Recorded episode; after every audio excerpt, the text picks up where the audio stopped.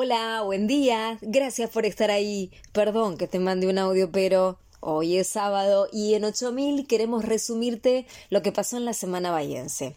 Empecemos con algunas buenas. El rapero bayense Exe Fabiani salió campeón en la Regional de La Pampa y está clasificado a la Final Nacional de Supremacía. Juan Ignacio Coistra tiene 15 años. Cuando era chico le detectaron trastorno generalizado del desarrollo y hoy forma parte del taller Soltar, donde explotó sus habilidades artísticas para adaptar un menú pictográfico a una cafetería bahiense muy entusiasmado por sumarme al equipo de We Are Water Plan como inversor para ayudar a las empresas a monitorear y mitigar el riesgo hídrico. Tuiteó nuestro Manu Ginobili sobre la startup argentina que utiliza inteligencia artificial para analizar datos climáticos y del agua. Ahora vamos con otras noticias que no nos gustan para nada, pero están. El Gobierno Nacional autorizó aumentos de 9,5% en telefonía celular, Internet y televisión por cable, tanto en mayo como en julio. Y también subirá el GNC, 15% desde mayo. Mientras tanto, el CRIBA indicó que la inflación alcanzó 7,5% en las tres primeras semanas de abril. Docentes y alumnos arrancaron la semana manifestándose por la falta de calefacción en las escuelas. Suteba reclamó ante el Consejo Escolar por obras inconclusas y desde el Consejo Escolar le tiraron la pelota al gobierno bonaerense por no girar fondos en tiempo y forma.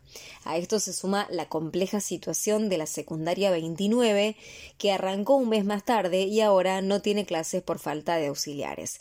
Y otra educativa, un grupo de padres del colegio La Asunción denunció que un alumno fue con un arma y amenazó a sus compañeros. El déficit más importante que atraviesan las familias son las viviendas, dijo Mirta Ruggeri, presidenta del Centro de Promoción para una Niñez Saludable, tras un relevamiento que se hizo en la ciudad. El área de cirugía del Hospital Pena está en crisis y no se están dando turnos por falta de quirófanos e instrumentación. Pero el director asociado Carlos Pasten dijo que hubo acuerdo con anestesistas y en el corto plazo comenzará a normalizarse la situación algunas cositas más que nos dejaron estos días.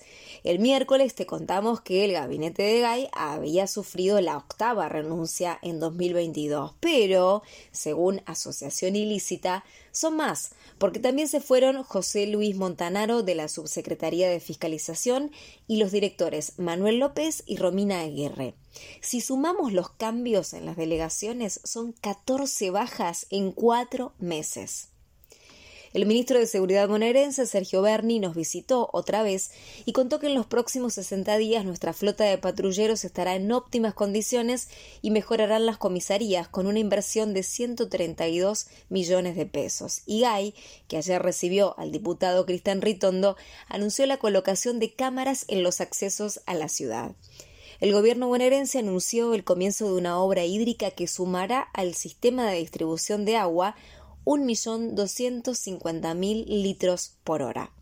En 8000 te contamos la historia de un gran personaje de Villa Mitre, José Ignacio Incera, también conocido como Iñaki, el del negocio frente a la plaza. Soy un villero más, aseguró el comerciante de 67 años.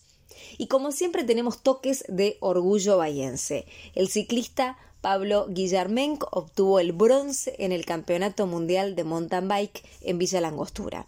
El futbolista beyense Germán Petzela fue titular en la consagración del Betis en la Copa del Rey y en los Juegos Suramericanos de la Juventud que se hacen en Rosario nos representan muy bien los nadadores Yara Villalba y Martiniano Montero y la arquera Guillermina González. Fuera del deporte, el humorista Agustín Soirrada Arizarán, anunció que será parte de la segunda temporada de la serie de Netflix El Reino. Ya empezó el fin de y Bahía del CONICET dice que después de este sábado soleado, con 19 grados de máxima, mañana estará nublado con una máxima de 15 y el lunes soleado con 16 grados. Esto es todo por hoy. Ya sabes, nos ubicas en la página 8000.ar, en las redes como arroba 8000 Bahía y en el email orgullobahiense arroba gmail.com. Soy Agustina Arias y me despido. Gracias por estar ahí. Hasta el sábado que viene. Feliz Día del Trabajador. Ah, y perdón que te mando un audio, pero